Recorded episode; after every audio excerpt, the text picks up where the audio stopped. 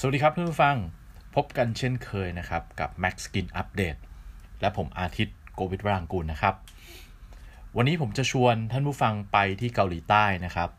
แต่เราจะไม่ได้คุยเรื่องราวที่จำเพาะแต่เฉพาะ K-Beauty นะฮะมันมีประเด็นเรื่องหนึ่งที่มันเกิดขึ้นที่เกาหลีใต้เนี่ยนะครับ และก็นำมาซึ่งการปรับปรุงเปลี่ยนแปลงข้อกฎหมายข้อบังคับกันเลยทีเดียวนะฮะ เรื่องราวที่ว่าเนี่ยนะครับ ก็คือเรื่องราวของบรรดาอินฟลูเอนเซอร์นะครับ หรือบางคนอาจจะเรียกว่า KOL ในระยะหลังนะฮะ ก็คือย่อมาจาก Key Opinion Leader นะฮะซึ่งแม้ว่าในรายละเอียดมันจะมีนิยามที่ที่อธิบายแตกต่างกันนะฮะ แต่ว่าท่านฟังก็จะนึกออกก็คือไม่ว่าจะเป็นพวกบล็อกเกอร์ คือคนดังทั้งหลายในโลกเราโลกออนไลน์ แล้วก็พวกโซเชียลนะฮะ ประเด็นที่มันเกิดขึ้นคืองี้ครับ คือว่าเอ่อคนในสังคมเกาหลีใต้มีความไม่พอใจเพิ่มขึ้นเรื่อย ๆ ในระยะหลังนะฮะเกี่ยวกับพฤติกรรมที่เราพฤติกรรมสีเทานะฮะของบรรดาอินฟลูเอนเซอร์เหล่านี้นะไม่ใช่ว่าเขาค้าขายเอายาเสพติดหรือของผิดกฎหมายอะไรมาแบบนั้นนะฮะ แต่ว่าสิ่งที่เขาทำแล้วคนไม่พอใจก็คือการเรียกว่าแอบโฆษณานั่นเอง นะครับ ภาษาทางเทคนิคเขาเรียกว่าเป็น backdoor online advertising นะฮะ คือไม่บอกนะครับ หรือบอกแบบแอบๆนะฮะว่าคอนเทนต์ที่ที่กำลังทำหรือกำลังรีวิวอยู่นั้นเนี่ย จริงๆแล้วรับเงินมาหรือรับงานมานะฮะรูปแบบยอดนิยมที่มันเกิดขึ้นก็คือเรียกว่ารีวิวที่มันไม่จริงอะนะฮะ รีวิวปลอมหรือรีวิวเทียมก็ได้ ภาษาอังกฤษก็คือ pseudo review นะฮะรีวิวประเภทนี้ก็คือพูดง่ายๆก็รับงานมานะครับ ไม่ว่าเออจะไปได้ของมานะหรือได้ส่วนลดราคามาหรือว่าเเขาจ้างมาเนี่ยนะฮะแต่ว่าทำทีเหมือนว่าซื้อของมาเอง ไปกินของนั้นเองนะฮะ รับบริการนั้นเองนะฮะแต่จริงๆถูกจ้างนะครับ ซึ่งเอาเข้าจริงมันก็เป็นงี้ ทั่วโลกนะในระยะหลังนะฮะเพียงแต่ว่าที่เกาหลีนี่เขาจริงจังนะมาดูกันว่าเขาจริงจังแล้วก็เขาเขาลุยกันขนาดไหนนะฮะล่าสุดนะคณะกรรมการการค้าที่เป็นธรรมนะฮะอันนี้แปลมาจาก The Fair Trade Commission นะฮะเรียกว่า FTC ซึ่งเป็นหน่วยงานเฝ้าระวังการผูกขาดทางการค้า และคุ้มครองผู้บริโภคของประเทศเกาหลีใต้ ก็กล่าวว่าอตอนนี้แนวทางการโฆษณาสำหรับโซเชียลมีเดียนะครับได้ถูกแก้ไขปรับปรุงตามที่มีผู้ร้องเรียน แล้วก็มีประเด็นทางสังคมเกิดขึ้นแล้ว และเริ่มบังคับใช้แล้วนะฮะ ตั้งแต่วันที่ 1 กันยายน 2563 ที่ผ่านมานะครับ กฎ อันใหม่นี้ก็จะบังคับให้บรรดาอินฟลูเอนเซอร์นะครับในแพลตฟอร์มโซเชียลมีเดียต่างๆนะฮะไม่ว่าจะเป็น YouTube Instagram นะครับ หรือรีวิวในบล็อกในอะไรต่างๆเนี่ยต้องประกาศอย่างชัดเจนว่า ไอสินค้าที่พวกเขากำลังรีวิว หรือทำทีเชียร์หรือสนับสนุนอยู่นั้นนะครับ ถ้าได้รับเงินต้องบอกว่าได้รับเงิน ถ้าได้ของมาฟรีก็ต้องบอกว่าได้ของมาฟรี ถ้าได้ลดส่วนลดพิเศษนะฮะแล้วก็เป็นบุญคุณต้องมารีวิวตอบแทนกัน ก็ต้องบอกอย่างนั้นออกมาให้ชัดเจน ห้ามใช้คำกำกวมนะประเภทว่า ขอบคุณจุดๆชื่อแบรนด์นะครับนะคะนะหรือว่าใช้มาแล้วหนึ่งสัปดาห์นะฮะหรืออันนี้คือเป็นกลุ่มรีวิวสินค้านะฮะ คืออะไรที่มันพูดแบบเบลอๆอ้อมๆอะนะฮะแล้วแล้วทำให้คนไม่เคลียร์ว่าตกลงว่านี่นี่รับหรือไม่รับงานเขามานะฮะเกาหลีใต้กำหนดว่าต้องพูดให้ชัดนะครับ ถ้าพูดไม่ชัดและฝ่าฝืนอะไรจะเกิดขึ้นนะฮะผู้ที่ฝ่าฝืนนะ ถ้าตรวจจับเจอเนี่ย โดนทั้งสองข้าง ก็คือโดนทั้งอินฟลูเอนเซอร์นะคนนั้นและบริษัทหรือสินค้าที่ว่าจ้างโฆษณานะครับเขาวางกฎไว้ว่าไว้ว่าถูกปรับไม่เกิน 2%ของยอดขาย และรายรับที่เกี่ยวเนื่องนะในกรณีที่แบบเชียร์แล้วมันเนื่องไปสู่การขายนะตอนนั้น หรือถ้าคิดเป็นมูลค่าเงินเนี่ยเพดานอยู่ที่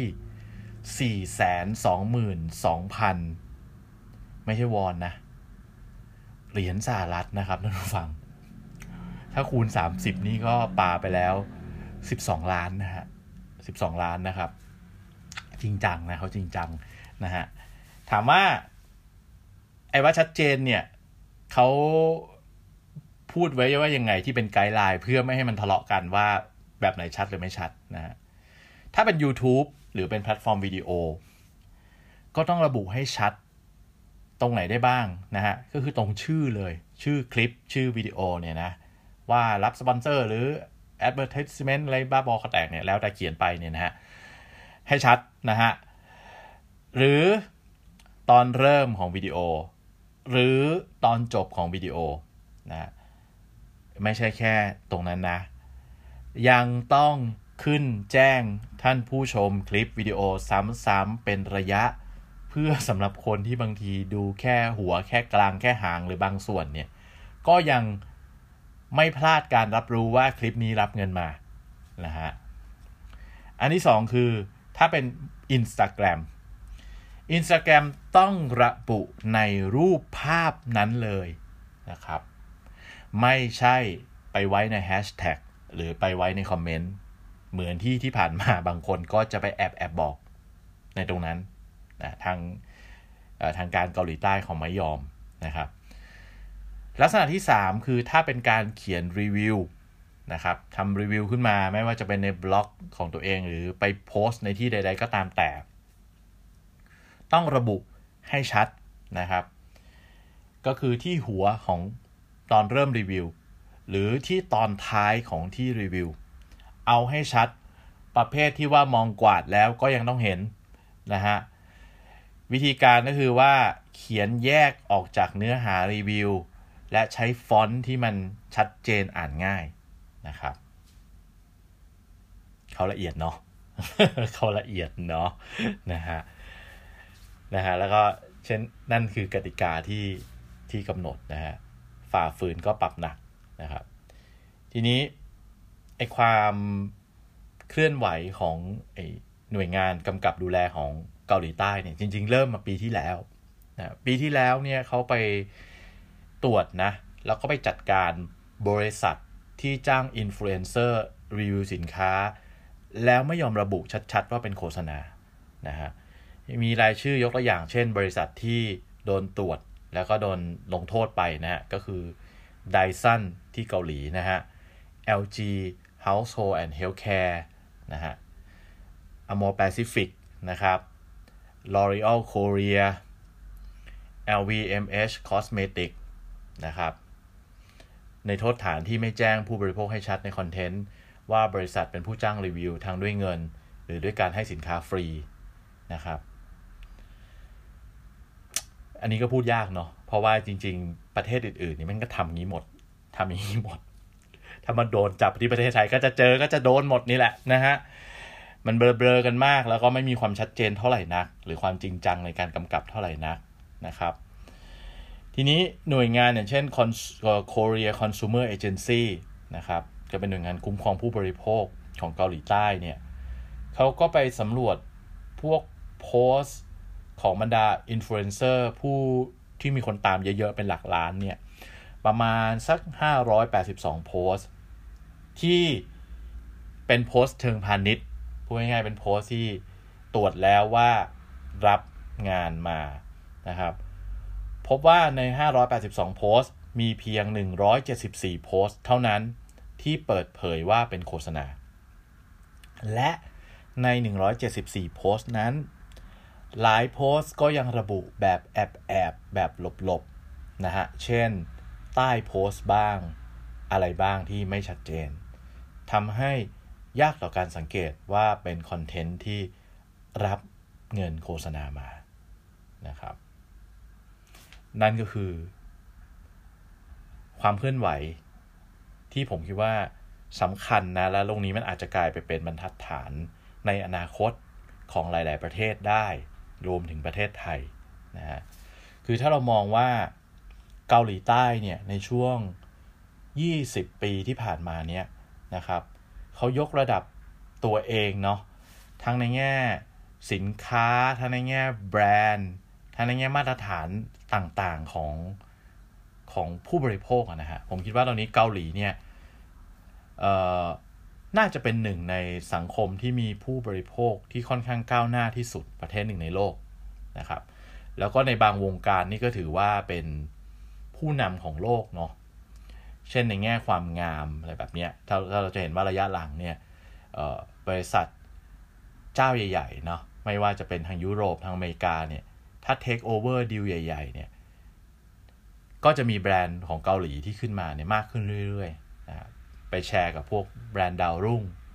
พวกแบรนด์ IG แบรนด์อะไรในอเมริกาในยุโรปนั้นอันนั้นก็ก็ประกอบกัน เพราะฉะนั้นความก้าวหน้าแบบนี้แปลว่า ผู้บริโภคเขาก็รู้สึกว่าเป็นสิทธิ์ที่เขาควรจะได้รู้เนาะเพราะอย่างข่าวล่าสุดชิ้นหนึ่งเนี่ยก็มีเขาไปสัมภาษณ์ผู้บริโภคคนหนึ่งเขาก็บอกว่า เนี่ยเขาโกรธมากเลยนะ เพราะเขาอุตส่าห์จ่ายค่า YouTube เนี่ยเป็น YouTube Premium นะฮะ YouTube Premium ก็คือไม่อยากดูโฆษณา แต่กลายว่าบล็อกเกอร์ที่กินอาหารโชว์เขานะฮะ ชื่อดังเนี่ยนะฮะ Eat with จุดๆเนี่ยนะ ก็ กลายว่าเขาไม่รู้ตัวซึ่งในวงเล็บผมมาสงสัยว่าไม่รู้จริงๆเหรอนะฮะว่าต้องมาดูโฆษณาสิบกว่านาทีแทน โดยที่ซื้อ YouTube Premium ไปแล้ว เออ นะฮะอันนั้นคือตัวอย่างว่าว่าก็ไม่แน่ใจว่าว่าจริง ๆ เขารู้หรือไม่รู้หรือเขาบ่นหรือ มันเป็นเรื่องของคู่แข่งอะไรหรือเปล่าเนี่ยนะ แต่ว่านะฮะมันเกิดการตื่นตัวแล้วการที่เรียกว่า ลุกขึ้นมาจัดระเบียบนะระวางข้อบังคับ ซึ่งถ้าเรามองไปที่วิวัฒนาการทางไอ้วงการต่างๆนะอย่างในอเมริกาเองนะถ้าสมัยถ้าท่านผู้ฟังไปดูประวัติศาสตร์การเกิดขึ้นของออยอเมริกาเนี่ยหรือเรื่องกฎข้อบังคับของฉลากพวกยาเครื่องสำอางอะไรพวกนี้ส่วนใหญ่เนี่ยมักจะเกิดตามหลังปัญหานะก็คืออย่างนี้บางยุคนึงเนี่ยมันมียุคยาผีบอก นะฮะบทยาสารพัดนึกเหมือนเวลาเราฟังพวกสมุนไพรในวิทยุชุมชน หรือทีวีดาวเทียม 5 ปี 10 ปีเนี้ยในเมืองไทยเนี่ยอเมริกาเคยมีช่วงแบบนั้นนะครับเมื่อร้อยกว่าปีที่แล้วนะครับแล้วก็เป็นกลายเป็นธุรกิจที่ใหญ่โตมากนะบริษัทโฆษณาดัง ๆ คนทำโฆษณาดังๆในตำนานเนี่ยก็ไปทำยาผีบอกเนี่ยอยู่หลายคนเนี่ยนะฮะก็สุดท้ายก็เลยต้องแบบออกกฎหมายตามมา นะว่าต้องเปิดเผยสรรพคุณ เปิดเผยอินกริเดียนนะก่อนหน้านั้นไม่มีนะ ที่เราเห็นเป็นมาตรฐานทุกวันนี้เนี่ยมันก็ต้องผ่านช่วงเวลาชุลมุนกันมานะเพราะฉะนั้นเนี่ยในกรณีของโลกออนไลน์ และการมั่วซั่วชุลมุนของบล็อกเกอร์เซเลบนะฮะ KOL ทั้งหลายเนี่ยก็คงจะมีการจัดระเบียบมากขึ้นตามลำดับนะฮะ อันนี้คือความเชื่อของผมเอง และสังคมที่มีผู้บริโภคก้าวหน้า นะที่มีโครงสร้างทางการเมืองที่เอื้อให้ผู้บริโภคมีสิทธิ์มีเสียงมากกว่าทุนใหญ่หรือภาคธุรกิจเนี่ยนะก็จะเป็นหัวขบวนในการให้เห็นความก้าวหน้าในมาตรการต่างๆ เพราะฉะนั้นนี่ก็คือเรื่องราวที่เกิดขึ้นในเกาหลีใต้นะครับ และผมคิดว่าก็น่าเอามาเล่าสู่กันฟังในวันนี้นะครับ ขอบคุณท่านผู้ฟังนะครับ เช่นเคยครับที่ติดตาม Max Skin Update และผม อาทิตย์โกดุรังกูลนะครับ ขอบคุณอีกครั้งและพบกันใหม่ในตอนหน้านะครับ สวัสดีครับ